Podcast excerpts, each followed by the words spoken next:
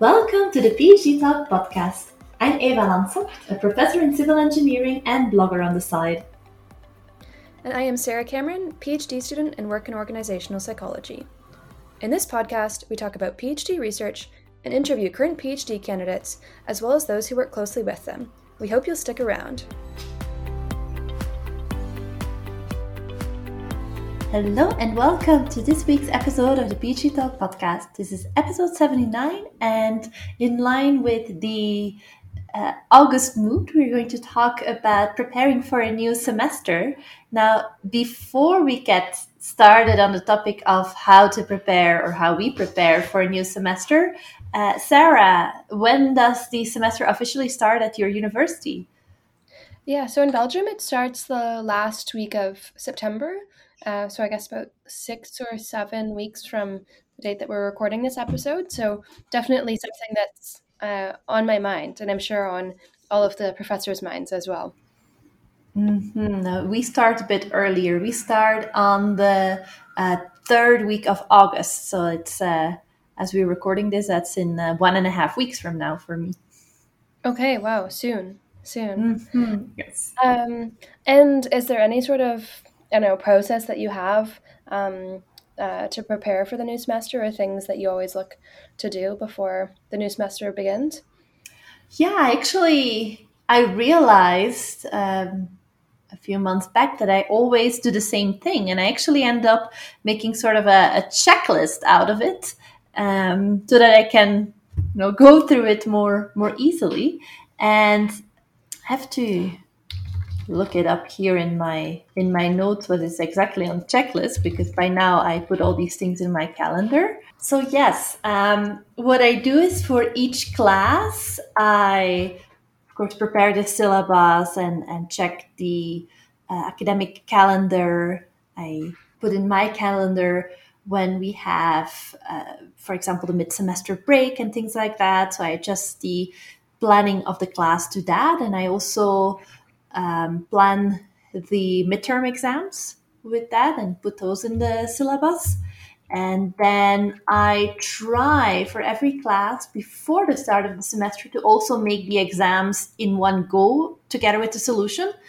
And the reason why I do that is, and of course, that only works when you have the class already prepared, is that I like to sort of have a balance between maybe one exam that has a slightly more difficult question and the next exam would kind of compensate by having an easier question. It's easier for me to see if i just uh, set up all these exams in one go. And then there is the practical aspect for each class as well to upload everything into our online system. We use d2l Desire2Learn so to just upload the syllabus and transfer material from the previous semester to the current semester and update all the uh, dates of the assignments and things like that. So that's uh, something that I do per, per class that I teach. And of course, it depends on the semester how many classes that I'm teaching. And the other thing that I do is really in terms of planning and scheduling the semester. I typically at the start or the week before the start of the semester, I first of all have a look at my time log of the previous semester to have an idea of roughly how much or which percentage of my time is spent in teaching and which on research, etc. So that I know as well then how much time I should budget for the weeks to come. And the way I budget that is with the weekly template that I use.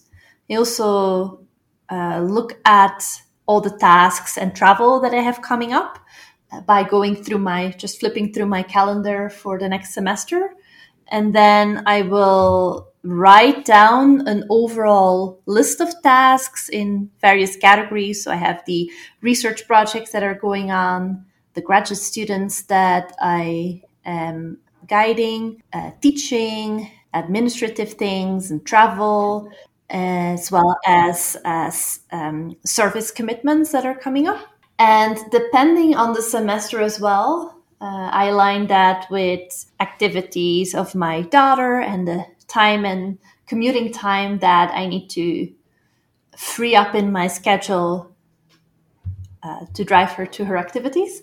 But at this moment, I haven't been able to do that yet because her school year starts uh, in September, and I guess the extracurricular activities get only booked mid September. So that is still pending for me to to have everything organized for for the semester. Mm. And and actually, just before uh, recording this session, I was preparing the syllabus of one of my classes, and I realized that I'm teaching on a different day of the week than I've always been teaching. So that kind of required me to to shuffle a few things around, and I, I had almost not noticed it because I teach usually Mondays and Wednesdays in the afternoons, and I saw in the in the schedule that it was M and J, and I somehow I mixed up the M with the M of Monday, but it's the M of martes in Spanish, which is Tuesday. So I, I hadn't mm-hmm. realized, and I had already planned in things, and and uh, luckily I saw it on time and did not show up in a classroom on the wrong day. yeah, yeah, or not or not show up and have a classroom mm-hmm. full of mm-hmm. students yeah. waiting for you. Yeah.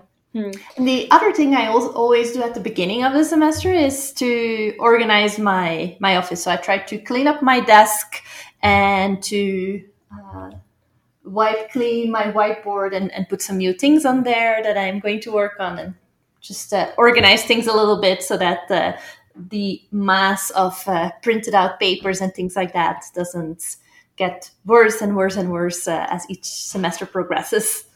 Yeah, got to to do that at least once a year. So mm-hmm. yeah. Yes. And at what point in the year would you find out um, what your teaching schedule will be? It's usually a few months before the start of each semester. It's in line with our academic calendar, which uh, requires certain dates of so it, it goes through a process and the first thing that we do is we have or the uh, person in charge of our department sets up a, a, survey with the students to see which courses they would be taking in the next semester and how many students um, sort of pre-sign up for that course. But that's just like a survey on a survey platform. But that information we use then in the system to say okay these are the courses that need to be opened this semester. And um, then, and that is relatively new, it sort of goes into this software which builds the schedule. And of course, that at times results in weird schedules for professors with things that are not back to back or don't align. So we are allowed a certain number of time blocks that we can block off from teaching responsibilities. So that sort of gets blocked off in that software and then it creates the schedule. And I I had always been teaching the same class at the same hour. So I, I didn't register until now that actually instead of Monday, Wednesday, they changed it to Tuesday, uh, Tuesday, Thursday. Mm, mm. And is it has it always been the same courses themselves that you've been teaching since you started? No, when I started, I had um, uh, I was teaching three courses per semester, and in my first semester, I was teaching three courses, and then the next semester, I taught other courses. I think in total, the number of the the various topics that I've been teaching, I've, um, I've taught uh, a lower level class of structural analysis one, and then I've been teaching design of pavements, reinforced concrete one, reinforced concrete two, which is the one that I still teach, and I have uh, um, the materials, the concrete materials and laboratory class I taught at some point, and I also prepared material four, but never ended up teaching pre-stressed concrete. So it's a, uh, a number of classes. Mm. Mm. And as a, a, professor, how much say do you have over which course you'll teach versus which one goes to one of your colleagues? I would say by now I have more say on that. Officially, mm. we should be able to teach anything that is within our field. And even when I was interviewed for this position long ago, they mm. they also said if you if we need you to teach math or physics, you should be able to do that as well. Uh, but over the years, it has become more the idea that you teach what you're specialized in. So I know that I it makes more sense for me to teach courses related to concrete and to uh, perhaps to bridges and things like that. Um, so it does align with my my specialization. Yeah, yeah. And would you say that the way you prepare for each semester has changed over the course of your career, or have you always followed a similar process? I would say that it has changed in a way that when I started as a professor, I, of course, had more material to prepare. So I would be spending a large part of the semester to just get the class notes ready and the, the teaching material ready. So I, I wasn't able at the time to, for example, make all the exams in one go because I, at, at the start of the semester, perhaps I had a third or half of the material prepared because especially if it's one semester after another, it, I didn't have time to uh, to uh, to prepare, for example, the previous semester. Uh, now that I have less of a teaching duty, I do try to, if I'm teaching a new course, I try to get all the material ready before the start of that semester. Mm. So actually, this semester I'm, I'm teaching an, an additional course, a new course in our master program, and I prepared some material during the summer. So I have I have an overview of what I'll be teaching. Of course, it's the first time I teach it, so I I need to see the response of the students. And since it's a, a course in our master program, I also I don't know the students because they come from various different universities in the country. So I also need to sort of feel the waters in the first lectures to see how much they know and from their undergrad and how much they don't know. So I, I think I have much mm. more material ready than we would be able to cover. So I have easy material and then more mm. specialized, difficult material. And maybe we'll need to spend more time on the easy material that are partly refreshing things and deepening some insights from from undergrad and maybe we'll not get to all of the uh, more specialized or more advanced material. So that really yeah. depends on the students. Yeah, and I guess there's only so much then you can prepare in advance. Yes. Yes, and the strange thing about the or, or unusual thing about this class is that even though it's master level, it's it's only two credits and it's relatively a lot of contact hours as compared to the hours of self study. So I've I've really struggled a little bit with how to organize the class because usually if I teach at master level, I I teach from the perspective that one hour in class is going to take them four hours roughly at home to go through the material.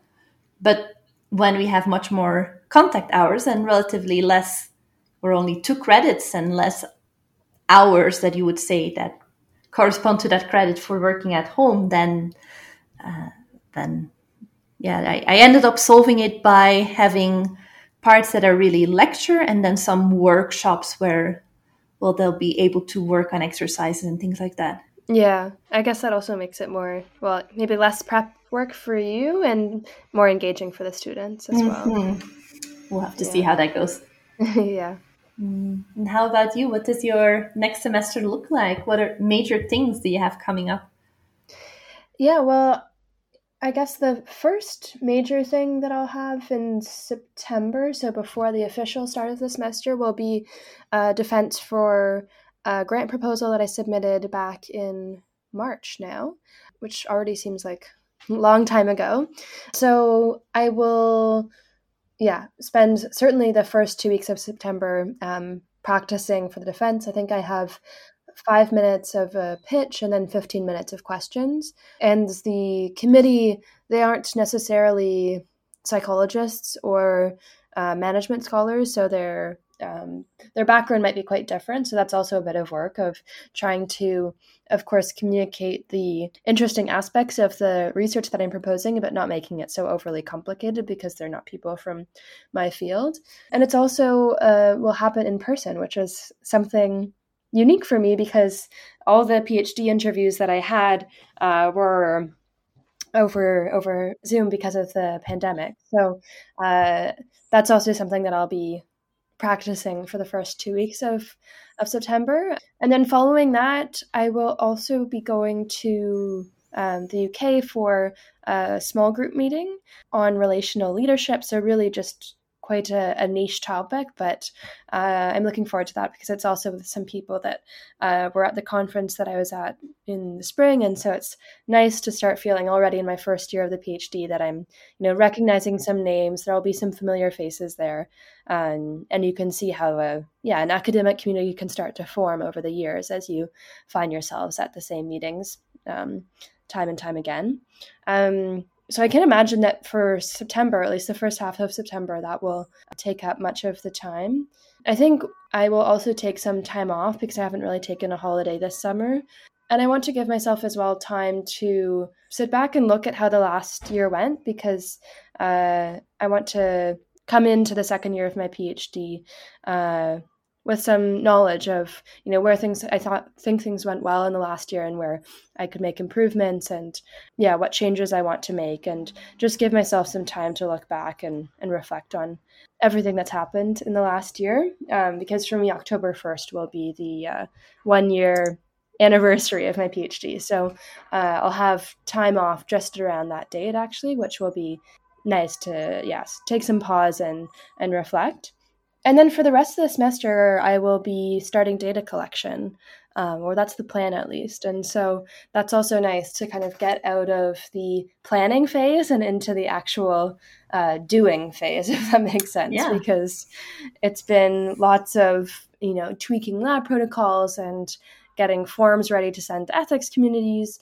and kind of trying to figure out what sort of software we're going to use. And I'm looking forward to actually getting into not just planning for data collection, but actually doing it. So I think that will be most of the fall for me. And I can imagine that that time will go by very quickly. So uh, I, I, hope to finish data collection this year, but I could imagine it will also go into next year as well, actually. Yeah, yeah.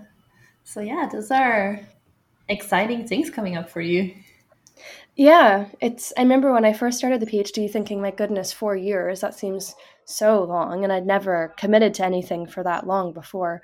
But now I can see how each semester just flies by. Um, and so that's also something that I want to work on with my own planning um, is to make sure that I keep in mind of the kind of end goals that I have so that I'm uh, actually taking steps along the way to get there. Because I can imagine that two or three years could pass by and there would be maybe certain skills that I would have wanted to develop that if I don't break it into smaller pieces and really devote time to it every semester, I just won't reach that goal. You mentioned looking back and identifying those goals. Do you have you already mentioned that you you plan to carve out time at the one year point, but do you have like set times during the year, for example, at the start of a semester or on a monthly basis to to check in with those major goals and the the, the smaller tasks that you broke them into? Yeah, so I, had it originally in my calendar for every month, and I've realized that that's too frequent because oftentimes the tasks that I have or the goals that I have just can't be achieved in that short of a time frame. And so I think I might extend it to every semester and see how that goes. Um, and I think that's I, I always tell friends or family who ask me how the PhD is going, I say, you know, there's the half the battle is just the research and kind of finding your footing and I know developing the competencies that you need to develop. And then the other half for me is just how do I manage myself as a PhD student? And this is part of that of um, it's not like you're in a company with a set uh, I don't know performance development plan for you. You often have to kind of come up with what works best for you. And for me, at least, that's also through trial and error. So I know that once a month is um, too frequent because oftentimes I would have it on my to do list and just delete it. And so I think I need to, to move to once a semester and see how that works and um, adjust it if needed. Mm-hmm. And the thing is, as well, if you have these major things like new skills that you want to learn or the major blocks of the PhD, they you, you may have the idea at the beginning of the PhD, but they also change as you read more and as you start doing things. You learn that well, there's no set um, recipe to do the PhD, right? You you can't open a, a, cookbook and, and go through the steps, and after four years you, you get your title. Your every PhD is something new and something that hasn't been studied before. And just as you mentioned, the figuring out how to do it and how to do it, you as a PhD student is is a crucial part of that. Yeah, yeah, and I think as well you can take advice from people um, where you can, and that, that's always helpful. But you also have to find out what are, works best for you, and what works for one person isn't necessarily going to work for another. And so that's been a big, yeah, process for me is just um, figuring out when is the best time for me to be writing. How often should I be, um, you know, checking in on my progress? Um, if I need to be doing, I don't know, an online course on learning R, what's the best time of day for me to be doing that, or the best time in the semester? how long does it take to prepare lectures all of these things that it varies per phd student and so that uh, that's been a big learning curve for me this first year and when it comes to so you mentioned that you would want to check in on a on a semester basis or that you will be checking in in october on your progress is that something that you look at a sort of a planning or more at tasks or ideas? Is that something you would be doing on your own, or do you, is it also something you will discuss with your supervisor? How how would you go about it?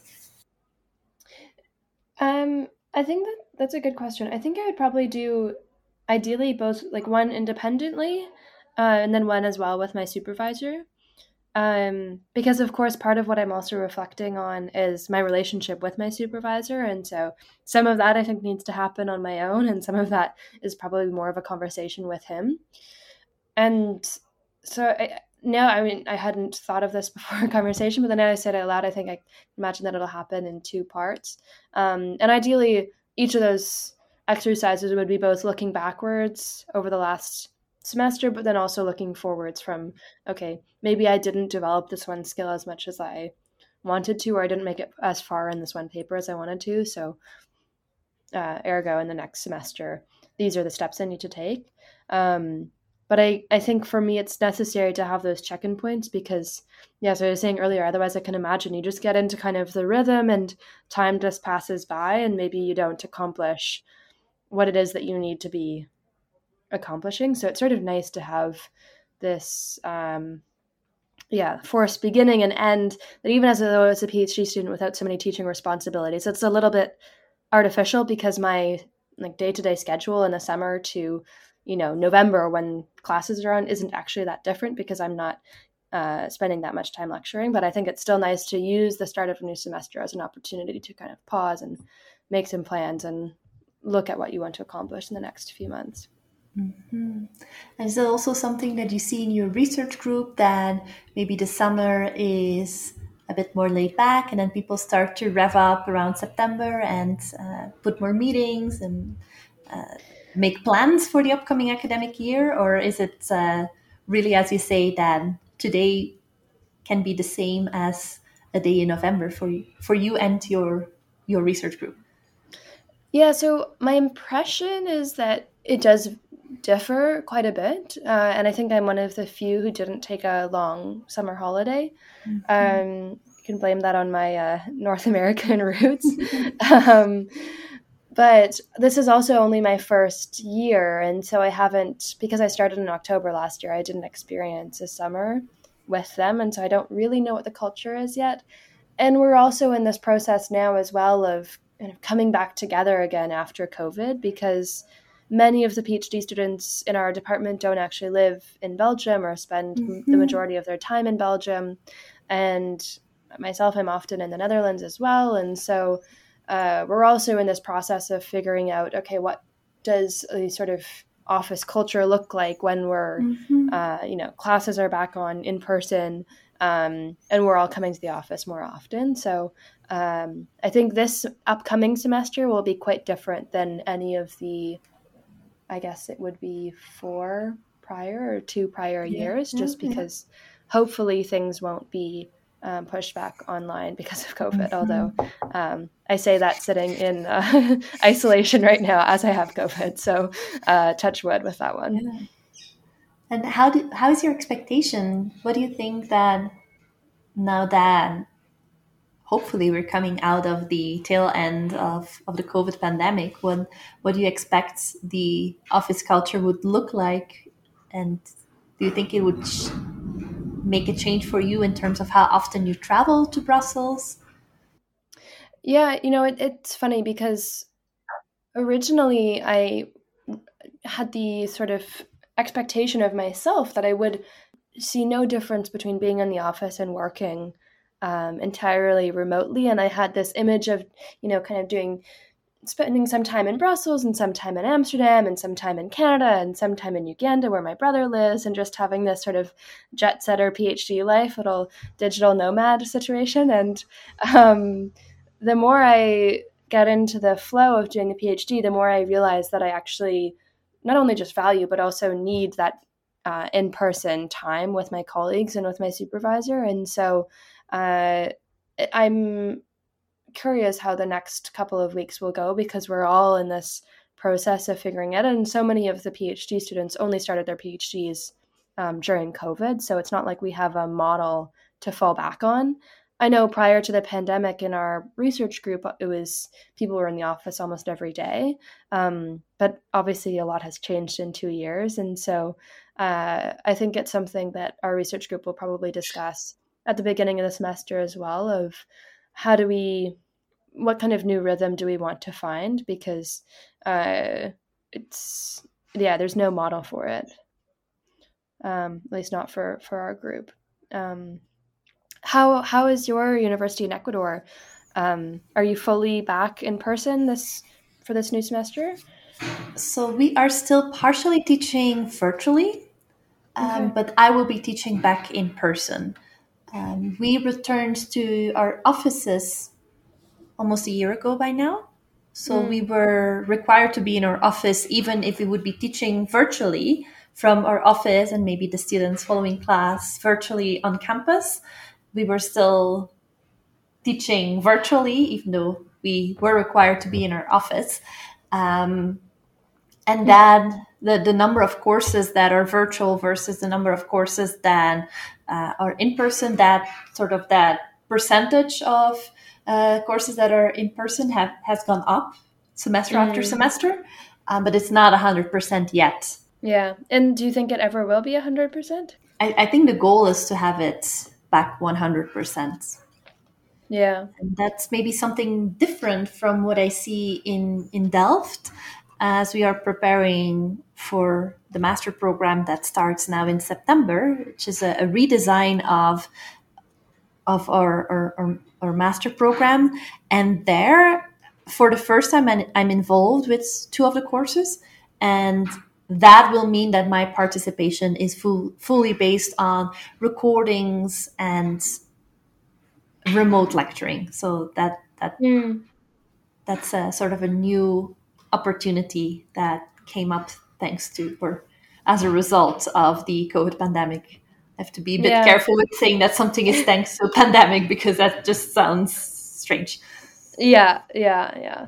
Um, I was reading actually in the Dutch news though that I think they're having a hard time getting the students in the Netherlands to actually come to campus or come to the university. That students here seem very reluctant, um, and so I wonder how universities will respond to that. They even had, I mean, of course, the comedians here were having a lot of fun with this because some, I don't remember which university it was, but made some sort of commercial almost to try and encourage students to come to campus and trying to show them what a you know fun time it could be on campus and it just came off as completely cringy but um, i guess yeah it goes to show that we're still in this process of figuring out how yeah how to move forward mm-hmm. i would say it aligns perhaps a bit with the culture that at least in Delft we always had recordings of a number of our courses. So they would film in the classroom and that would be put on College Rama because at some because they the students had so many electives that many times there was an overlap of courses so they could enroll in two courses that are at the same time and take one in class and the other one just watch the recordings. And that has has been as long as I've been in Delft. And in some cases there was also always the joking like well if there's a recording you can as well watch the recording from your bed uh, when you wake up instead of having to go to campus. So I, I guess that that has always been there a little bit. And i also remember when i was a student in belgium it was not a i would say it was not a given that if you have a class that you would go to class.